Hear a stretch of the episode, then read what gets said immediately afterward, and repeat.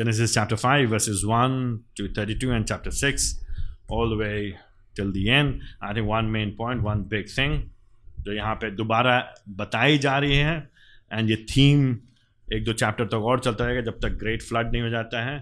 Basically मुख्य बात यहाँ पे ये चल रही है पाप मृत्यु की ओर ले जाता है परंतु धार्मिकता जीवन की ओर। पाप मृत्यु की ओर ले जाता है परंतु धार्मिकता जीवन की ओर। Sin leads to death, but righteousness leads to life. Sin leads to death, but righteousness leads to life. That's all that's all. यहाँ पे ही बात हो रही है। परमेश्वर से विद्रोह करेंगे, पाप करेंगे तो मृत्यु मिलेगी।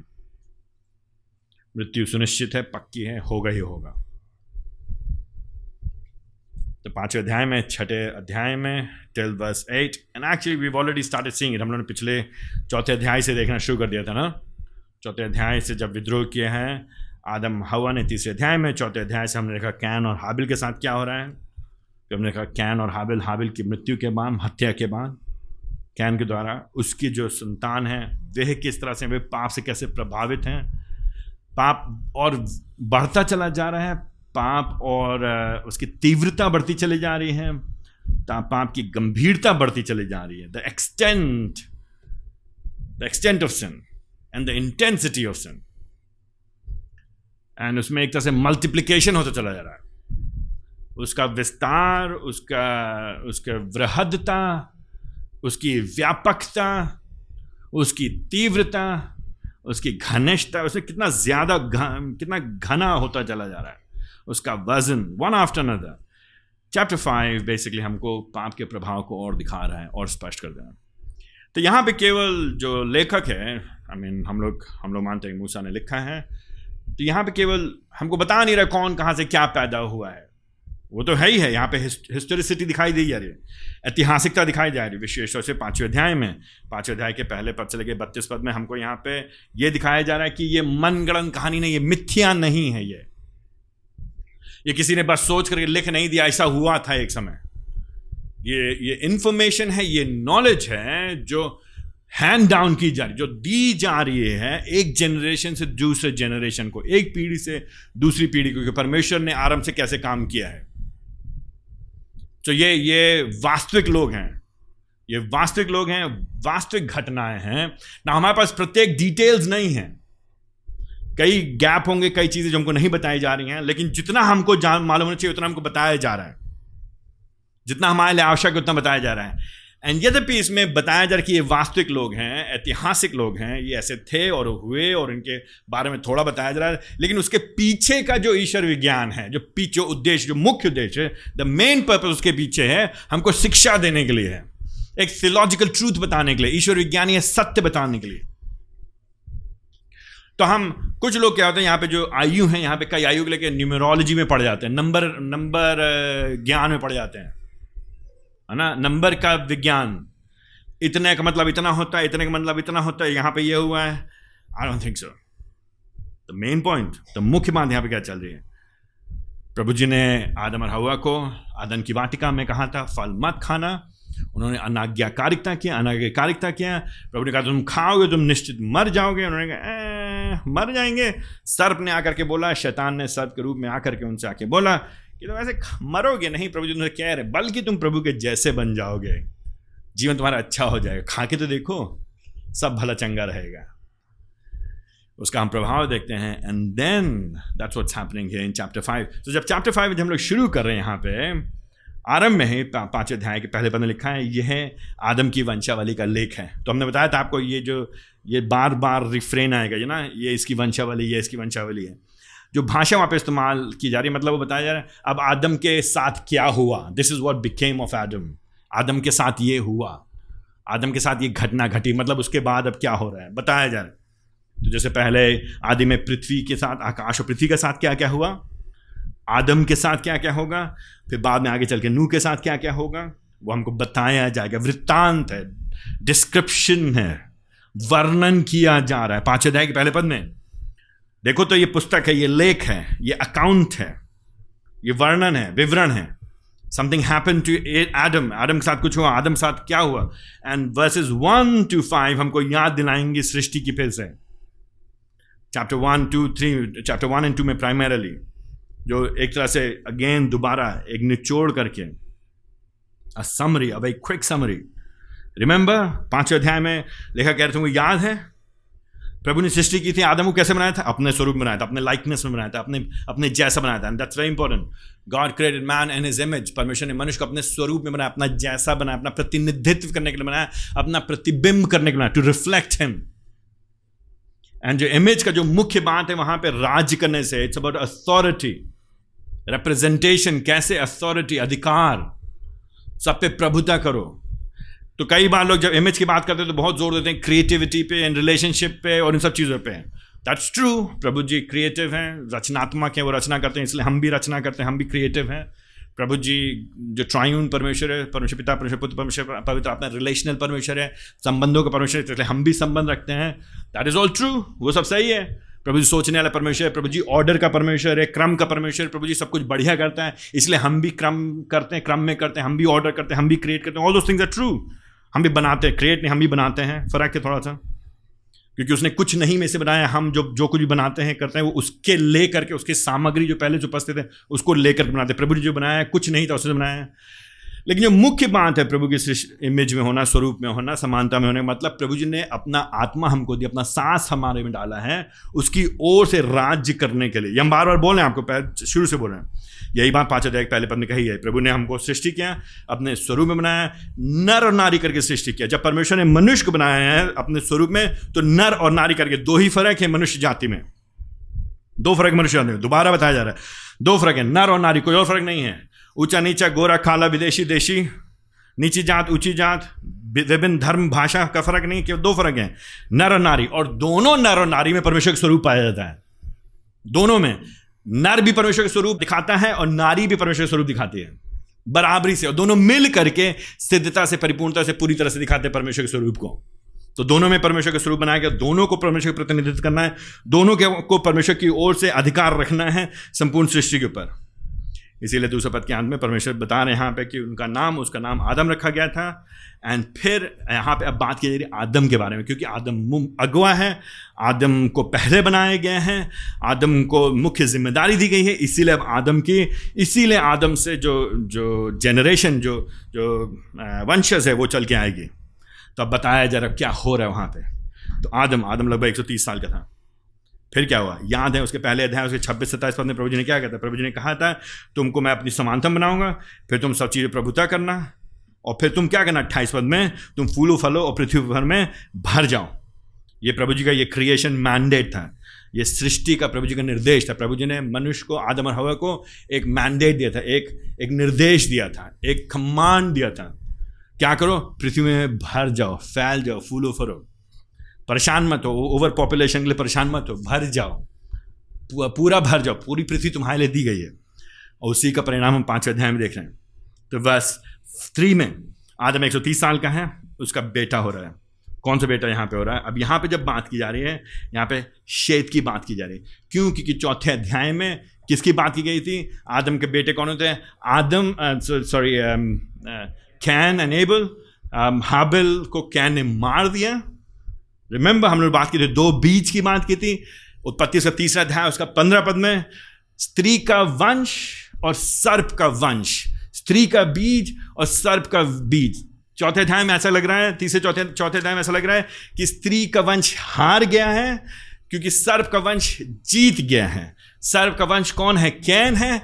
कैन ने हाबिल को मार दिया है। आपको आशा नहीं। लेकिन चौथे अध्याय के अंत में हमने देखा था 25 पद से 26 पद में प्रभु जी ने आदम और हवा के पद दिया कि, उनको एक और संतान दिया जिसका नाम उन्होंने शेत रखा। और जब शेत रखा, शेत की संतान हुई एनोश, और एनोश के समय से लोग यहोवा का नाम लेकर के उसकी आराधना करने लगे थे। रिमेंबर दैट प्रभु का अनुग्रह वहाँ पे देखते हैं। अब उसी शेत की बीज, शेत के वंश the generation that will come from Sheth Seth उसके बारे में बात की जा रही है। राइट तो पाँच अध्याय में। एडम एडम वर्स थ्री में आदम आदम का बेटा शेत उत्पन्न हो रहा है। तो जानबूझ के अब जो लेखक हैं, अब वो उसके बारे में नहीं बात कर रहा है। कैन और हाबिल के बारे में नहीं बात कर रहा है, क्योंकि ये दूसरी लाइन के बारे में, वंश के बारे में समझाने के लिए। कैन की वंशज के बारे में बात होगी चौथे अध्याय में वो बीज है वो वंश है जो सर्प का है, जो दुष्टता से भरा हुआ है, जो पाप में फंसा हुआ है। दूसरी लाइन है पाँचवें अध्याय से हम उसको देख रहे हैं। पाँचवें अध्याय में क्या हो रहा है? तो आदम का संतान शैत हुई। शैत के और भी पुत्र पुत्रियाँ हो रही हैं। ना नोटिस चौथे पाँचवें अध्याय के, पाँचवें पद में, पाँचवें अध्याय के, पाँचवें पद में, आदम कितने साल जिया? 930 वर्ष का। और फिर क्या हुआ? आई मीन डू नोटिस लेखक कैसे लिख रहा है? हाउ डज हिल राइट आदम 930 वर्ष का हुआ। ओ oh, वाह काफ़ी अच्छा जिया। 930 साल। देन एंड कैसे कर रहा है? तब वो मर गया। खत्म। क्या हो गया? तब वो मर गया। उत्पत्ति दूसरा अध्याय उससे सत्रह पद में प्रभु जी ने क्या कहा था?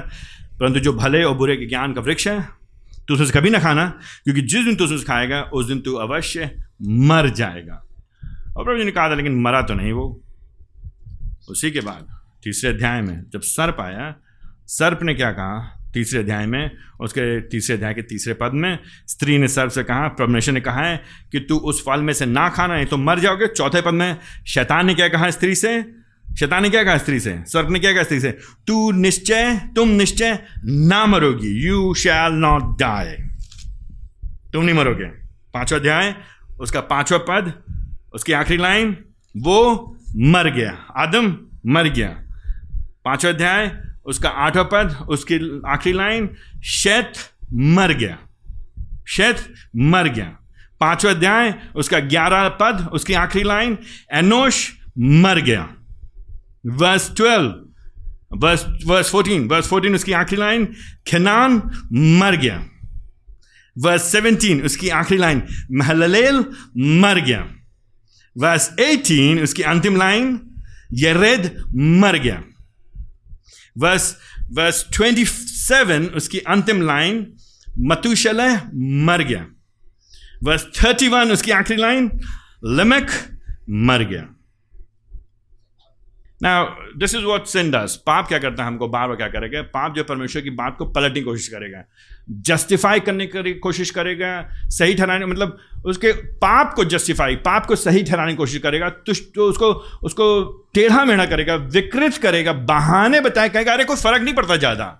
इट डज नॉट मैटर कुछ नहीं प्रभु जी ऐसे थोड़े God is not that unjust प्रभु जी इतना न्याय थोड़ी ना प्रभु जी माफ़ करें। प्रभु जी समझते गॉड अंडरस्टैंड अब क्या करें हम भैया हमसे नहीं हो पाता। हम I can not help it I can't help it अब अब ऐसी ऐसी स्थिति में हमको करना पड़ता है भैया करना पड़ता है। क्या करें? और सब लोग ऐसे हैं तो हम नहीं करेंगे तो कैसा होगा? प्रभु अगर कहता है, पाप करोगे तो मरोगे, पाप की मजदूरी तो मृत्यु है। हमें प्रभु को हम हल्के में ले we can not must not will not should not कर नहीं सकते हम लोग परमेश्वर के साथ खिलवाड़। प्रभु जी ने कहा जो यही तो कि शैतान ने क्या मूर्ख बनाया ना उसने? लाइक उसने ब्लैंक चेक लिख दिया था उसको लिख करके चले जाओ बैंक में। चले पोस्ट डेट चेक था, मिल जाएगा तुमको, क्या वो बाउंस हो गया? आई मीन वहाँ पे घुसने में क्या ये चेक भी फर्जी है ये। वायदा तो बहुत किया था, प्रतिज्ञा तो बहुत किया, बोला तो बहुत कॉन्फिडेंस तो बहुत दिया था। This is what the world दुनिया यही करती है। World the flesh and the devil संसार, शैतान और शरीर यही करता है। परमेश्वर के वचन से हमको मुकरवाता है, हमको पलटवाता है न करवाता है। कहता है कि क्या फ़र्क पड़ता पुरानी किताब है, पुरानी पुरानी है भाई।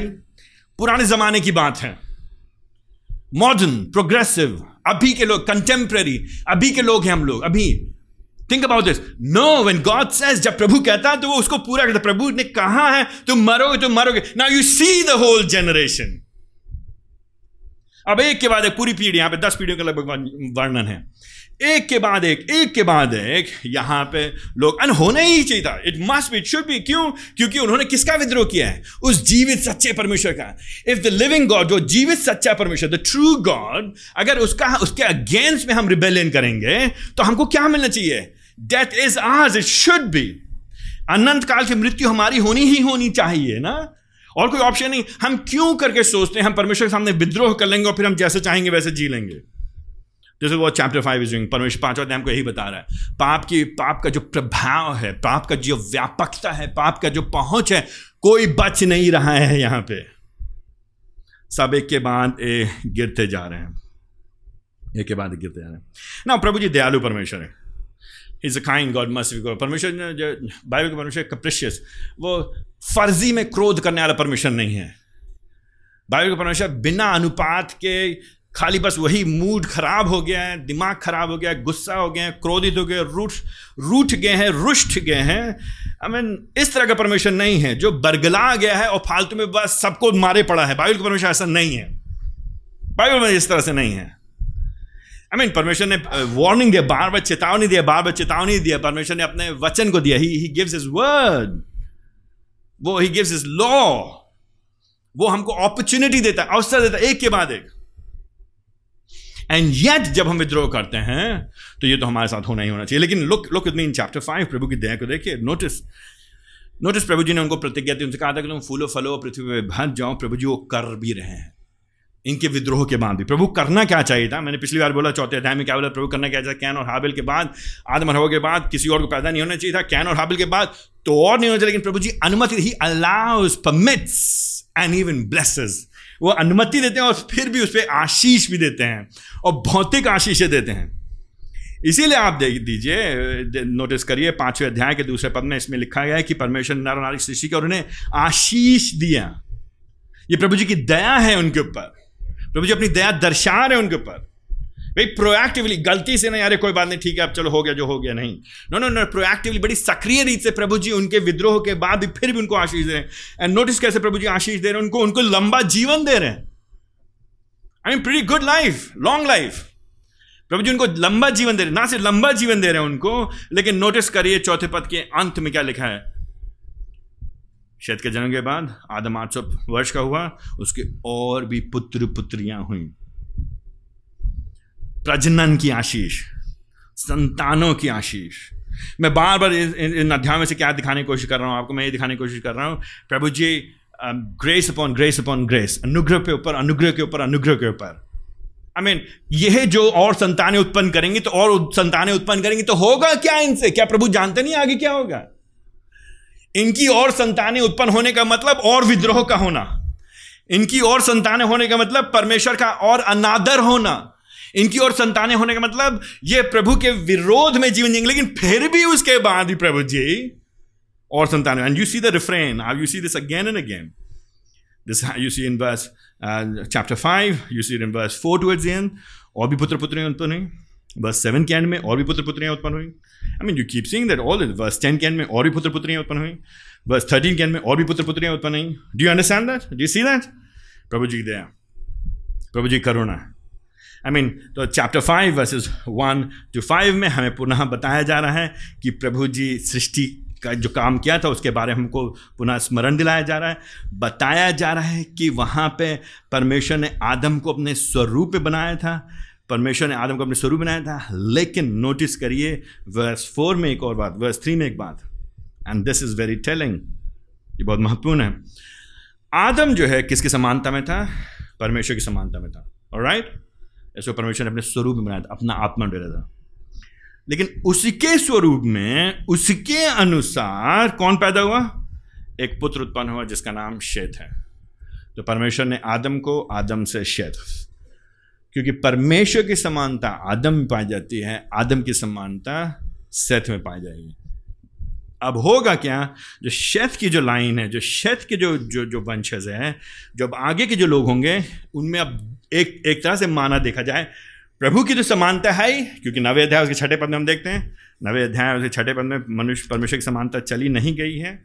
चैप्टर नाइन वर्स सिक्स के एंड में, क्योंकि मनुष्य को परमेश्वर ने अपने स्वरूप में बनाया God is created man in his image तो परमेश्वर का तो स्वरूप है ही है, जो कि सिद्धता है, पवित्रता है, लेकिन और किसकी अब, किसका स्वरूप है अब यहाँ पे? आदम का स्वरूप है। आदम के अंदर क्या संभावना है पोटेंशियल क्या है, क्या करने का? आदम के अंदर संभावना है पोटेंशियल है पाप करने का, विद्रोह करने का। आदम के भीतर परमेश्वर का जो कार्य था, उसने जो स्वरूप था, उसने क्या किया? उसको गबड़ दिया, बिगाड़ दिया, एक तरह से गड़बड़ कर दिया। है अब शेत क्या है? शेफ अब ऐसे दोराहे पे खड़ा है एक तरह से।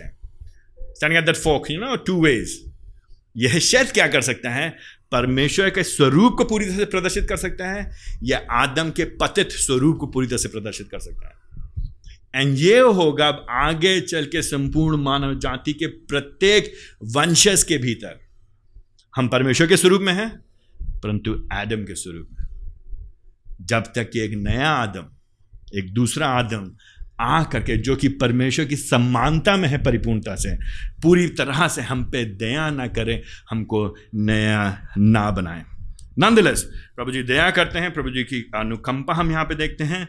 लोग एक के बाद एक मरते चले जा रहे हैं। क्यों? क्योंकि एक मनुष्य के द्वारा Roman chapter five verse twelve एक मनुष्य के द्वारा, एक जन के द्वारा पाप आया और पाप के द्वारा संपूर्ण जगत में क्या आई? मृत्यु आई।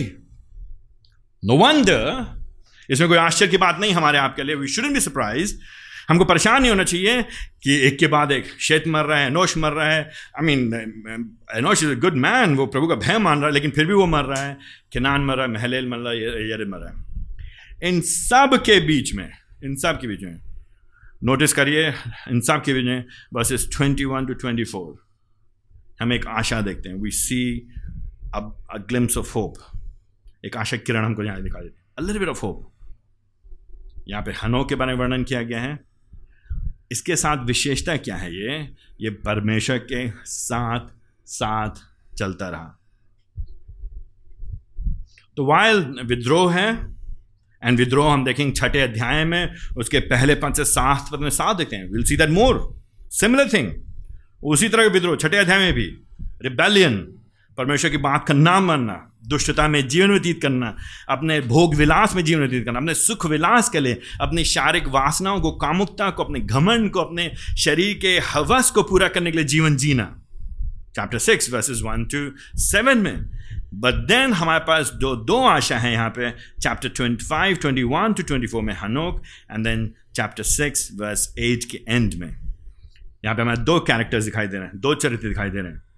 एंड इनके जीवन में इस तरह का होना खाली इनके स्वयं की धार्मिकता नहीं है, लेकिन ये प्रभु जी का अनुग्रह है कि प्रभु जी इनके इनके बीच को, इनके वंशज को, इनके लाइन को, इनकी पीढ़ी को बचाए रखने के लिए इनके बीच में ऐसे लोगों को लेकर के आ रहे हैं। ये प्रभु का काम it is God who is who is doing it chapter twenty chapter five verses twenty two में देखिए यहाँ पे। हनोक है, ये प्रभु के साथ साथ चल रहे हैं। इसकी भी और पुत्रियाँ हैं। तेईस पद में लगभग तीन सौ पैंसठ वर्ष जिया एक तरह से पूरा पूरा साल, संपूर्ण जीवन, जो उपयुक्त जीवन था राइट सो ये नंबर्स के कुछ सिग्निफिकेंस हैं। Don't worry about that not important ज़्यादा महत्वपूर्ण बात नहीं है। नंबरों के चक्कर में पड़िए something is happening but what more what is more important है कि ये लोग जी रहे हैं, लेकिन मर रहे हैं। परंतु हनोक क्या हो रहा है? क्योंकि दो बार वन, वर्णन किया गया। वर्स 22 में एंड वर्स 24 में कि परमेश्वर के साथ चलता था। इसलिए वो क्या हो गया? वर्स 24 में प्रभु जी ने उसको उठा लिया। प्रभु जी ने उसको उठा लिया। क्यों उठा लिया प्रभु जी ने? हुआ क्या वहाँ पे? बेसिकली याद है chapter three verse fifteen chapter three verse fifteen मैं एक बीज, तुम्हारे वंश के बीच में और इसके वंश के बीच में शत्रुता उत्पन्न करूँगा। स्त्री का वंश सर्प के वंश के सर को कुचलेगा सर्प का वंश स्त्री के वंश के पाँव को डसेगा, एड़ी को डसेगा। ना जब हम लोग आते हैं पाँचवें अध्याय में, हनोक की लाइफ में आते हैं वन जी सी हम देखते हैं हनोक का जीवन एंड यू कैन इमेजिन उस टाइम में उसके पास में एंड जो जो वहाँ के जो लोग हैं कौन है ये, कौन है? क्या हनोक है ये? क्या हनोक है ये काम करेगा? नहीं एक्चुअली हनोक नहीं है। हनोक ये काम नहीं करेगा। हनोक को प्रभु लेंगे। एक तरह से यहाँ पे रिवर्सल हो रहा है, पलट हो रहा है, उल्टा हो रहा है। एक तरह से जो श्राप है, मनुष्य के ऊपर मिट्टी में मिल जाएगा, वो उसको पीछे किया जा रहा है, और एक चित्रण दिखाया जा रहा है कि भविष्य में होगा क्या।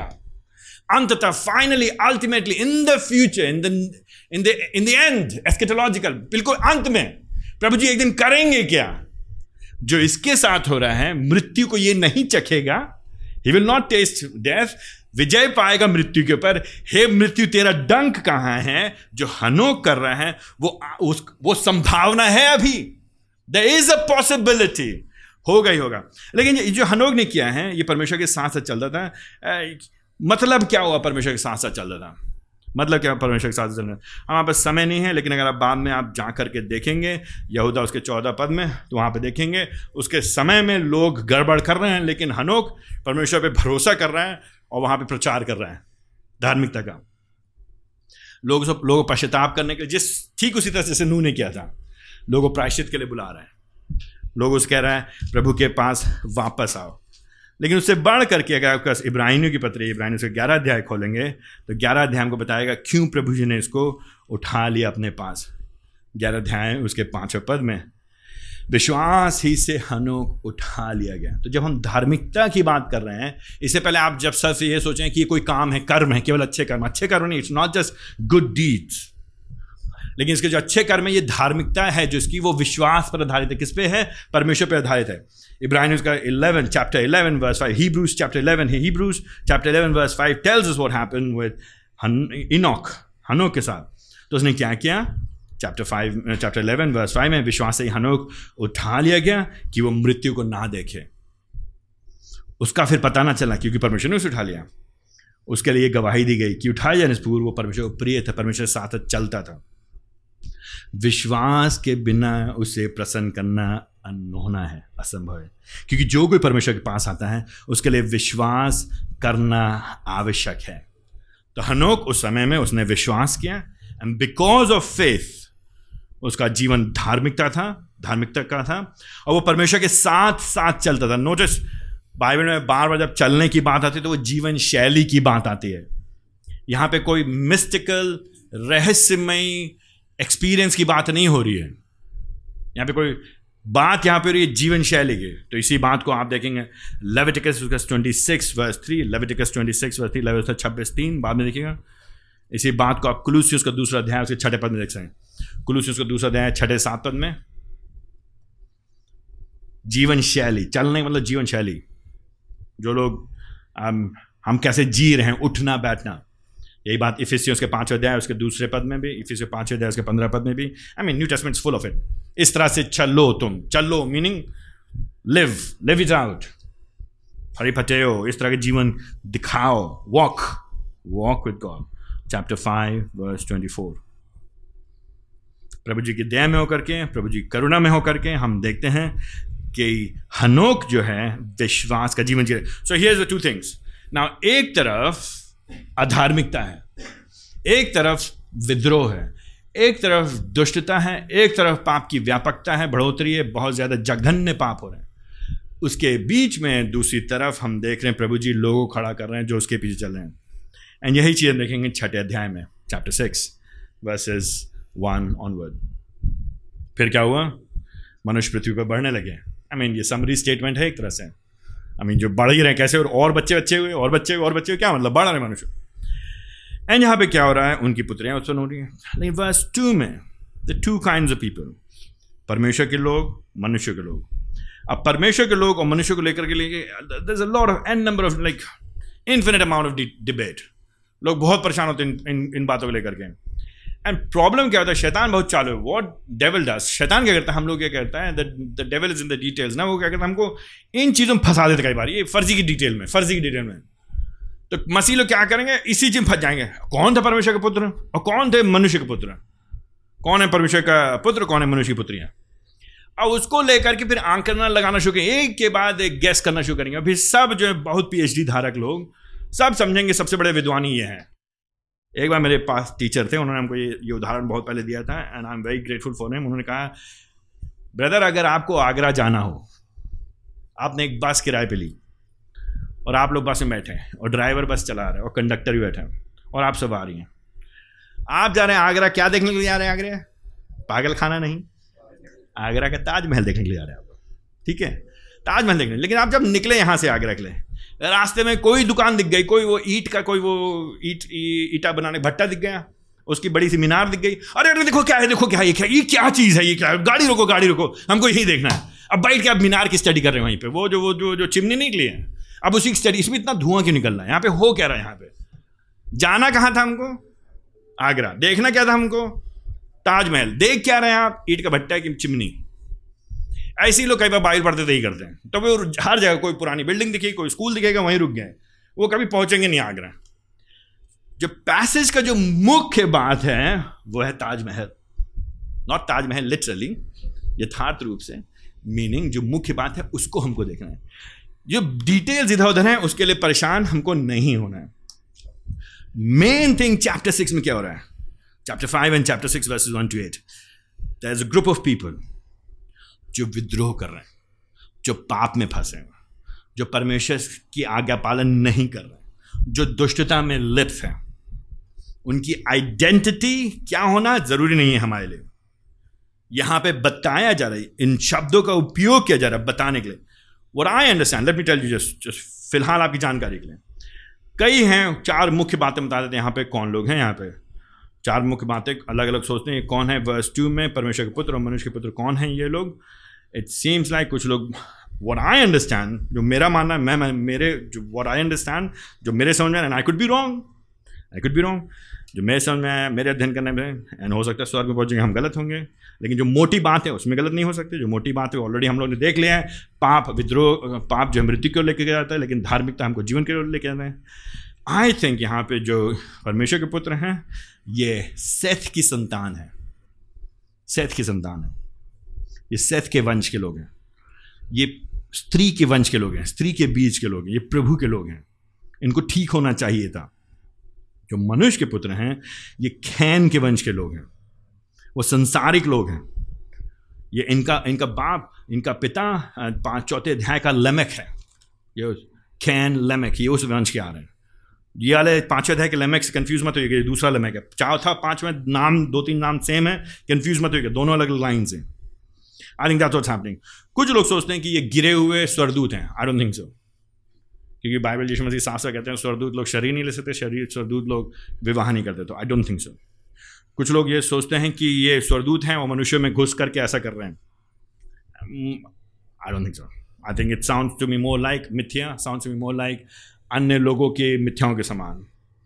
कुछ लोग ये सोचते हैं कि ये जैसे ऐसा प्रतीत होता है कि जानबूझ के वाली भाषा इस्तेमाल करें I agree with this thing ये हैं सेथ के और कैन के वंश के लोग, लेकिन इस भाषा के इस्तेमाल के परमेश्वर के पुत्र और मनुष्य के पुत्र ये बताने के लिए कि उस समय और आगे चल के नफलीम के बारे में भी देखेंगे हम लोग नफी नफीलीम के बारे में देखेंगे, क्योंकि आगे चल के बात किए उस समय वहाँ पर क्या हो रहा है, जो समाज है, जो लोग हैं, हमारे समाज भी ऐसा है, कई बार लोग सोचते हैं, सुर असुर।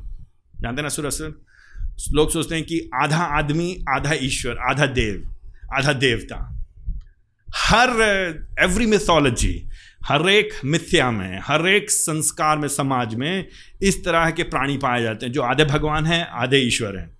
आधे स्वरदूत हैं, आधे मनुष्य या स्वरदूत ऊपर से आ गया, देव ऊपर से आ गया, मनुष्य के जिस बन गए. Even in Greek mythology even in Roman mythology even in Indian mythology इन सारे, इन सारी मिथ्याओं में ग्रीक यूनानी रोमी इजिप्शियन उस समय इंजीनियर ईस्ट में, उस समय निकट मध्य पूर्व में वहाँ पे। वहाँ भी इसी तरह की थी। आई थिंक जानबूझ के लेखक इनके बारे में बात करके बता रहा है, ये सब चीज़ें कुछ है नहीं वैसे। परेशान ना हो do not worry about all these things ये आखिर में ये सब, सिर्फ़ मनुष्य हैं ये लोग। दे जस्ट नॉर्मल पीपल सिर्फ़ लोग हैं ये लोग। कोई कोई हाफ़ मैन हाफ़ गॉड नहीं है। कोई आधा ईश्वर, आधा परमेश्वर नहीं है। कोई स्वरदूत और दूत और शरीर धारण करनी है। यद्यपि कुछ लोग इसको कनेक्ट करते हैं, दूसरा, पहला पता दूसरा पता ये हो। से I don't think so and I could be wrong मैं फिर से हो सकता मैं गलत हूँ। मुझको नहीं पता, मुझको जो समझ में आ रहा है और आई अंडरस्टैंड दैट कि यहाँ पे मुख्यतः बात हो रही है दो तरह के लोग हैं वर्स टू में, परमेश्वर के पुत्र और मनुष्य के पुत्र। परमेश्वर के पुत्र लोग क्या हो रहे हैं? जिनको करना क्या चाहिए था? नैतिकता का जीवन जीना चाहिए था। जिनको अपने आप को अलग रखना चाहिए था। जिनको आप अपने आप को पवित्रता में बढ़ाना चाहिए था, जिनको धार्मिकता में चलना चाहिए था, जिनको हन्नों के पीछे चलना चाहिए था और परमेश्वर के साथ साथ चलना चाहिए था। उनको अपने फ़र्क नहीं, उन्होंने क्या किया वर्स टू में? उन्होंने मनुष्य की पुत्री को देखा। अब कहाँ से आ गए ये लोग? हमारे पास ज़्यादा डिटेल नहीं, लेकिन इट्स क्लियर एविडेंस स्पष्ट है कि जनसंख्या बढ़ चुकी है। जनसंख्या बढ़ चुकी है। इन सब के आदि माता पिता आदम और हवा हैं तो परेशान ना हुए कहाँ से हैं। आदम और हवा ही की संतान हैं जो फैल गई पूरी पृथ्वी में। आदम और हवा ही से अनेक संतानें हुई और पूरी पृथ्वी में फैल चुकी हैं। बाय द टाइम छठे अध्याय में पहुँचे, यहाँ पे बात हो रही है तो कुछ एक जो लोग हैं, जो प्रभु के लोग हैं, बीज वे लोग, ऐसा प्रतीत हो रहा है, वो लोग देख रहे हैं, जो दूसरे लोग हैं, जो मनुष्य की पुत्रियाँ हैं, जो परमेश्वर के लोग नहीं हैं, और verse two note a same temptation, उसी प्रकार का प्रलोभन जो स्त्री ने देखा था। क्या उसने, उसे कहता फल को देखा, उसको अच्छा लगा, उसने उसको ले लिया। डू नोटिस दैट पाप क्या करता है? देखने में अच्छा और फिर उसको क्या होगा? फिर जो देखेंगे और अच्छा लगेगा, मन भाएगा, मन में इच्छा होगी, अभिलाषा, याकूब रिमेंबर याकूब? एंड फिर उसको क्या करेंगे? हम लोग ले लेंगे। What they are doing verse 2 this is exactly what rebellion sin पाप, विद्रोह। चैप्टर सिक्स में, दूसरे पद में ये लोग क्या करें उन्होंने देखा वे सुंदर हैं और उन्होंने उनको चाहा। यू सी दैट एंड फिर उन्होंने उनको ले लिया, अपनी अपनी पत्नी बना लिया। That's what's happening. उसी के प्रत्युत्तर प्रभु जी कहने ये क्या कर रहे हैं ये सब लोग? एंड ऐसा इट सीम्स लाइक ऐसा करने के द्वारा वो लोग सोच रहे हैं समाओ परमेश्वर से हम अलग हट जाएँगे, परमेश्वर के विरोध में विद्रोह कर रहे हैं, अपने आप को सेमी डिवाइन अर्ध ईश्वर बनाने की कोशिश कर रहे हैं। अलायंसेस अलायंसेस अलग अलग अलायंस क्या बोलेंगे? अलग अलग संबंध बनाने के द्वारा, मैत्री बनाने के लिए, द्वारा इधर शादी करेंगे, उधर शादी करेंगे, हमारी हैसियत बड़ी होगी। इन सम वेज जो भी हो रहा है चैप्टर सिक्स में, ये प्रभु के विरोध में काम कर रहे हैं ये लोग सो इवन इफ़ अगर आपको डिटेल्स नहीं समझ में आ रहा है इवन इफ़ अगर आप सहमत नहीं मेरी बात से, आप ये बात तो सहमत हैं, पाप है यहाँ पे। You have to agree with that number one number two यहाँ पे जो भी लोग हैं आधे मनुष्य हैं, आधे ईश्वर हैं, आधे देवता हैं, आधे स्वर्गदूत हैं, या जो भी वट एवर इट इज़ या कुछ लोग कहते हैं, ये ये ये शक्तिशाली राजा लोग थे they powerful rulers and tyrants ये उस तरह के लोग थे। Could be anything it doesn't matter that's not important that's it's for me not important what is important क्या इंपॉर्टेंट है? कि यहाँ पे chapter six verses one and two में पाप बढ़ रहा है ये विद्रोह कर रहे हैं, परमेश्वर के अनुसार जीवन नहीं जी रहे हैं। इसीलिए प्रभु जी वर्स थ्री ऑन ऑनवर्ड्स प्रभु जी कह रहे हैं टू मच सिन अब मैं ज़्यादा इंगेज नहीं करूँगा इनके साथ। एंड यहाँ पे जो लिखा है, उसकी आयु 120 वर्ष होगी तो लोग सोचते हैं कि यहाँ पे प्रभु जी आयु 120 वर्ष ठहरा रहे हैं, लेकिन जहाँ तक मैं समझ में आया यीशु मसीह परमेश्वर कह रहे हैं कि लगभग सौ साल का समय है इनके पास, उसके बाद मैं कुछ करने वाला हूँ। That's what going on verse three में। तो प्रभु जी लगभग 120 साल में कुछ करने वाले हैं, और जो कि हम सातवें, आठवें, नौवें अध्याय में देखेंगे, प्रभु जी बाढ़ भेजने वाले हैं। वर्स फोर में उसी समय वहाँ पे कुछ नफीली भी रहते थे। अगेन ये कौन है नफीली लोग? ये नफीली लोग यहाँ पे नीचे तरह लिखा है दानव दानव अच्छा हेल्पफुल नहीं है बेसिकली शूरवीर। बेसिकली सब लोग जो मज़बूत हैं। रिमेंबर आपको याद है लमेक किस तरह का आदमी था? याद है, ताकतवर आदमी था? याद है, वो मज़बूत आदमी था। एंड देन लेटर ऑन हम देखेंगे, इसी में चौथे पद के अंत में लिखा है यह प्राचीन काल के शूरवीर और सुप्रसिद्ध मनुष्य थे। तो हमको समझा दिया गया। तो नफीलिम को लेकर के लोग बहुत परेशान होते हैं, इसका क्या मतलब है? बेसिकली नफीली वो लोग हैं, जो लोग ताकतवर हैं, हट्टे कट्टे हैं, थोड़ा लंबे चौड़े हैं। तो जो, अरे, वो तो दानव है। कोई छठे छः फुट का, दस छः फुट पाँच इंच का आगे मतलब अरे, वो तो दानव के समान है। तो ऐसे लोग हैं जो मज़बूत हैं, बलशाली हैं। कहाँ से निकले? आदमर हवाई से निकले, कहीं और से नहीं आए। ये स्पेस है एलियन नहीं है ये लोग नेशनल जोग्राफी को मत सुनिए, वो सब बकवास है। ये सब एडम नीव आदम और हवा की वंशा से अलग अलग जगह फैली हुई हैं। नफीली लोग हैं, बहुत मज़बूत हैं, परमेश्वर के पुत्र प्रभु के लोग होने चाहिए, मनुष्य के पुत्र प्रभु के लोग नहीं विद्रोह कर रहे हैं। लेकिन दुख की बात यह है, विकट समस्या है, जो मज़बूत लोग जो शूर लोग शक्तिशाली लोग हैं, ये भी विद्रोह कर रहे हैं, ये भी रिबेलियन का जीवन जी रहे हैं। जो मनुष्य की पुत्रियाँ वो तो हैं ही पाप में फंसे अब परमेश्वर के पुत्र लोग भी गड़बड़ कर रहे हैं। That's what's going on. You see that? Chapter 6, verses 1 to 4. So God says, प्रभु जी कह रहे हैं कुछ करना पड़ेगा। अरे हमें इनके साथ जिरा नहीं करना है। वर्स थ्री में हमें इनके साथ जिरा नहीं करना है। वर्स फाइव में लुक मैंने इनसे क्या बोला था? तुम पृथ्वी में भर जाओ। क्यों भर जाओ क्यों फलो फूलो? ताकि तुम मेरा प्रतिनिधित्व करो। मैंने जो क्रिएशन मैंडेट दिया था जो मैंने इनको आशीष दी थी फूलो फलो पृथ्वी भर जाओ और, और सब कुछ अपने कब्जे में कर लो अपने अपने अपने नियंत्रण में लेकर ताकि मेरा प्रतिनिधित्व करो। बस फाइव में लोग कर गए बढ़ तो गए पृथ्वी में फैल तो गए लेकिन दुष्टता फैल गई है। एंड इनके मन में प्रत्येक विचार बुरा ही हो रहा है। तो वासना कामुकता सिर्फ़ लालच झगड़ा बुराई द्वेष, बदला यू नो झगड़ा and all those sorts of things that is why that is why chapter six में, क्योंकि इतनी भ्रष्टता होगी। रिमेंबर चैप्टर वन में व्हेन गॉड क्रिएटेड परमेश्वर ने बनाया, परमेश्वर का सब अच्छा है। एंड देन जब परमेश्वर ने मनुष्य को बनाया, फिर उसके बाद कहा, बहुत अच्छा है। एंड नाउ प्रभु जी देख रहे हैं क्या हो रहा है। मनुष्य को जब उसके हाथ में छोड़ दिया left to his own devices जब वो अपने हाथ में आ गया, उसने अपने आप को अपने सब कुछ कर लिया है what is happening verse five में आते आते सो मच डिप्राविटी इतनी इतना दुष्टता, इतना विकृष्ट। And and and and verse five के एंड में देखिए, उसके मन का प्रत्येक, इसको बोलते टोटल डिप्राविटी कंप्लीट संपूर्ण भ्रष्टता।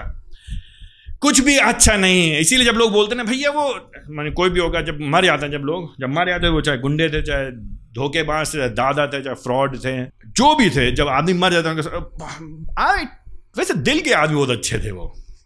थोड़ा कड़ू बोलते थे, लेकिन थे अच्छे आदमी। अब सबसे पटती लोग समझ नहीं पाते थे उनको, लेकिन वैसे बहुत अच्छे थे वो। बाइबल क्या कहती है, मनुष्य के बारे में बात करते हुए छठे अध्याय के पाँचवें पद में मनुष्य की दुष्टता बढ़ गई है, उसके मन का प्रत्येक विचार निरंतर निरंतर बुराई होता है। I mean that's a problem with sin sin क्या करता है? सब कुछ को उसने गंदा कर दिया है। आपने आपने, हमने एग्ज़ाम्पल आपको कई बार दिया। आपके हाथ में कालिख लग गई है। आजकल लोग साइकिल नहीं चलाते, लेकिन जो लोग साइकिल चलाते हैं साइकिल की चेन उतर गई है। आपने साइकिल की चेन चलाने की कोशिश करी, आपके हाथ में कालिख लग गई, और फिर आप जो भी चीज़ छू रहे हैं, जो छूते जा रहे हैं, उस पर क्या होता जा रहा है? गंदा लगता चला जा रहा है। यही है संपूर्ण भ्रष्टता, पाप का प्रभाव। पाप का प्रभाव। देन वर्स सिक्स ऑनवर्ड्स प्रभु जी देख करके कुछ प्रतिक्रिया कर रहे हैं। एंड इसको समझना है प्लीज़ परमेश्वर मनुष्य नहीं है कि वो अपना मन बदले। बट यहाँ पे जो लैंग्वेज यूज़ किया इसको बोलते हैं अंग्रेज़ी में एंथ्रोपोमोर्फिज्म मानवीयकरण, हमको समझाने के लिए। इसको बोलते हैं अकोमोडेशन हमारे साथ, हमारे बराबर आने के लिए हमको एडजस्टमेंट कर रहे हैं प्रभु जी, मनुष्य के लिए। परमेश्वर सम प्रभु है गॉड इज़ सॉवरन उसकी संप्रभुता के अंदर, उसके हम लोग ईश्वरीय प्रावधान के बारे में बात करते हैं, परमेश्वर के प्रोविडेंस के बारे में बात करते हैं, जो उसके संप्रभुता के अंतर्गत उसका प्रावधान है, जो भला करता है, जो अच्छा करता है, उसकी भलाई होती है। इवन इन दिस ये सम प्रभु है, उसकी सम प्रभुता में होकर कोई भी चीज़, उसके विरोध में, उसकी इच्छा के बिना नहीं होती है, लेकिन फिर भी ये जो घटनाएँ घट रही हैं, इन सब में प्रभु जी नियंत्रण में है और अपनी इच्छा को पूरी करेंगे वो। तो जब यहाँ पे मन बदलने की बात की पछताने की बात की जा रही है, और यहाँ पे बात करी, खेदित करने की बात हो रही है तो यहाँ पे हमको, यहाँ पे समझना है कि यहाँ पे हमको समझाने के लिए प्रभु जी ने अपना मन बदला। क्योंकि प्रभु जी ने जो संपूर्ण योजना बना के रखी है, उसके अंतर्गत ये जो कार्य हो रहा है तो those of you understand immutability of God परमेश्वर की अपरिवर्तनीयता, प्रभु जी बदलते नहीं। एंड देन हम लोग बात करते हैं प्रभु जी इम्पैसिबिलिटी परमेश्वर के ऊपर भावनाओं का प्रभाव नहीं पड़ता है। We talk about that thing लेकिन उसके भीतर उन, ये दो तथ्य हैं जिनको पकड़ के रखना है। बट अंडर दैट हमसे प्रभु जी जब जब बात कर रहे हैं, व्यवहार कर रहे हैं, हमसे जब प्रभु जी डील कर रहे हैं द इज़ वेरी रियल प्रभु जी कुछ कह रहे हैं, प्रभु ने कहा, पश्चाताप करो अन्यथा मैं तुमको नाश कर दूँगा। पश्चाताप करेंगे, हम नाश नहीं होंगे। तो प्रभु जी नाम अपना विचार नहीं बदला है बट प्रभु जी फिर भी क्या करें जो उन्होंने कहा था ही जस्ट फॉलोइंग थ्रू जो उन्होंने कहा था। जो उन्होंने कहा था, उसको पूरा करना।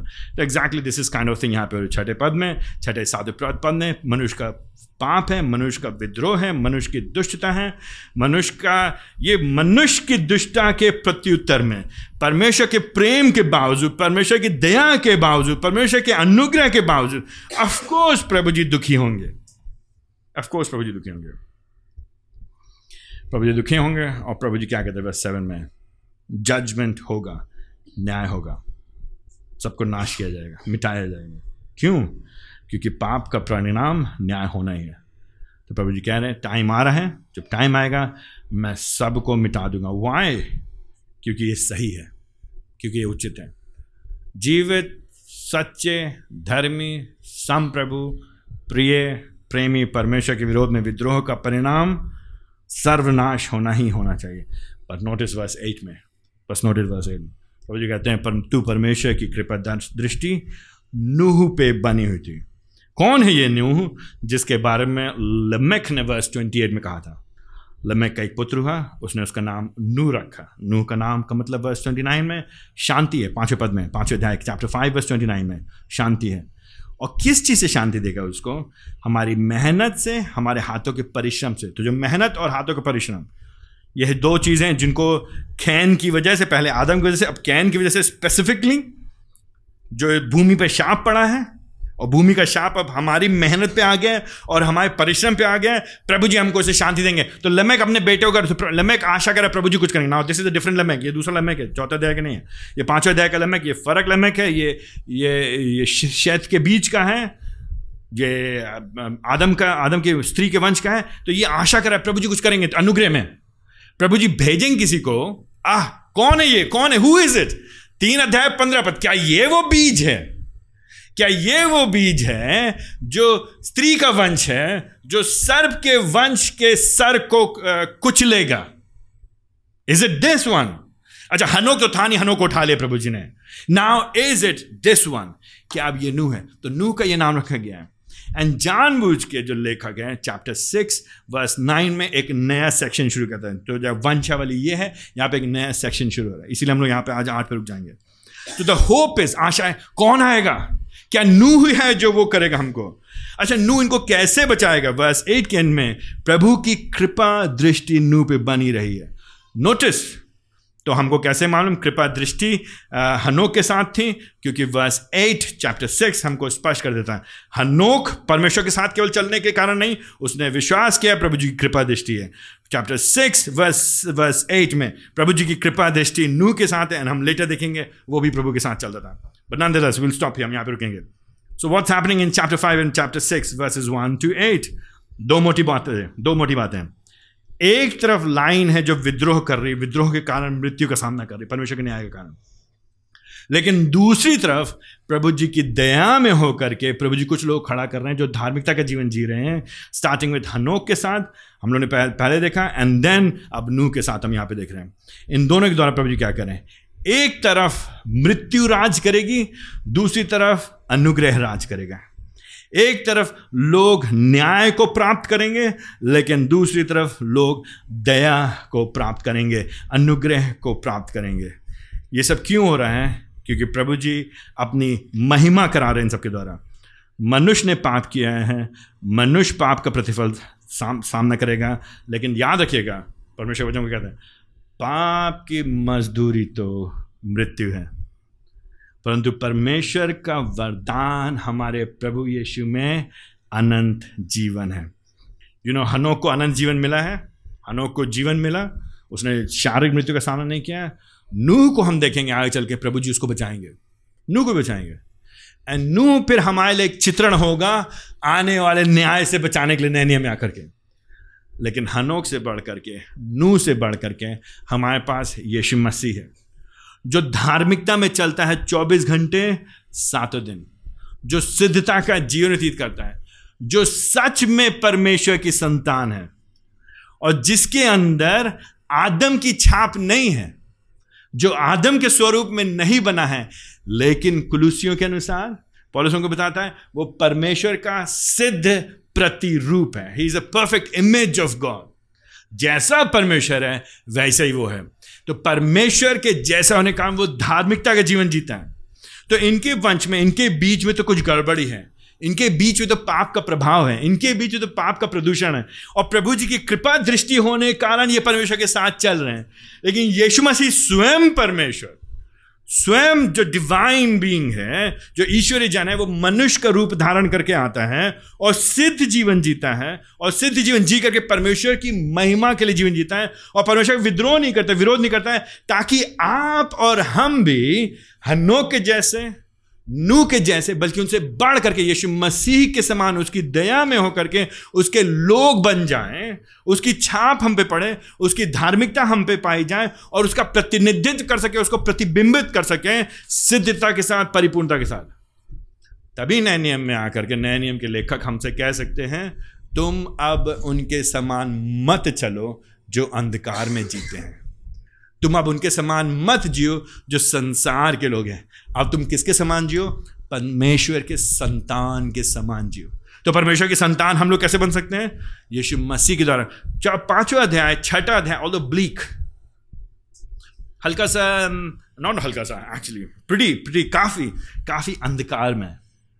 काफ़ी यहाँ पे काली घटाएँ हैं। काफ़ी होपलेसनेस है, निराशाजनक है। परंतु उसके बीच में छोटा सा हम देखते हैं किसको? हनु को। छोटा सा हम देखते हैं किसको? नूह को। नूह धर्मी है, उसके ऊपर प्रभु की दया पाई जाती है।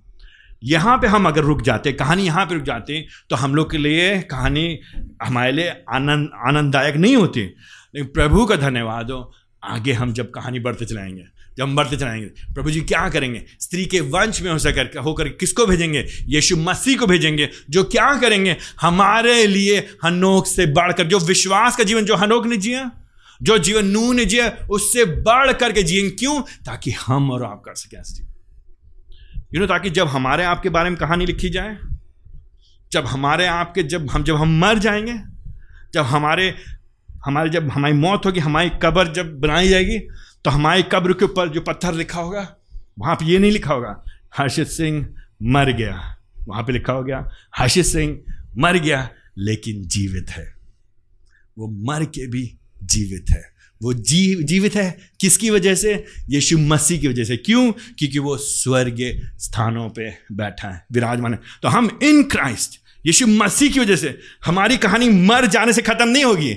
हमारी कहानी होगी नू से बढ़ करके भी, हमारी कहानी होगी हनोक से बढ़ कर भी। हम प्रभु यीशु मसीह में होकर के जीवित किए गए हैं, आत्मिक स्थान में स्वर्ग स्थान में बैठाए गए, और एक दिन जब यीशु मसीह वापस आएँगे तो हम उनके साथ अनंत काल तक स्वर्ग स्थानों में राज करेंगे और उनके साथ होंगे। ये हमारी आशा। Now look at this thing परमेश्वर की दया देखिए। हम फ़र्क नहीं है इनसे। हम एक्चुअली हमसे, इनसे ज़्यादा दुष्ट हैं। क्यों? क्योंकि हमारे पास ज़्यादा लाइट है। हमारे पास ज़्यादा प्रकाशन, हमारे पास ज़्यादा सत्य है। इंस्पाइट ऑफ़ दैट हमने रिबेलियन किया है। एक मायने में हमारे पास ज़्यादा रोशनी है, ज़्यादा सत्य, ज़्यादा ट्रूथ है। And yet in spite of that प्रभु जी ने हम पे दया की है।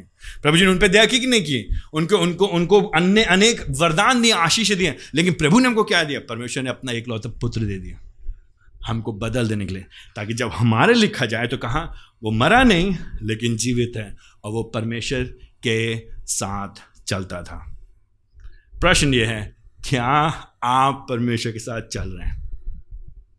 नंबर वन नंबर टू क्या आपके लिए कहा जा सकता है कि तुम प्रभु में जिलाए गए हो? तुम प्रभु में जीवित हो।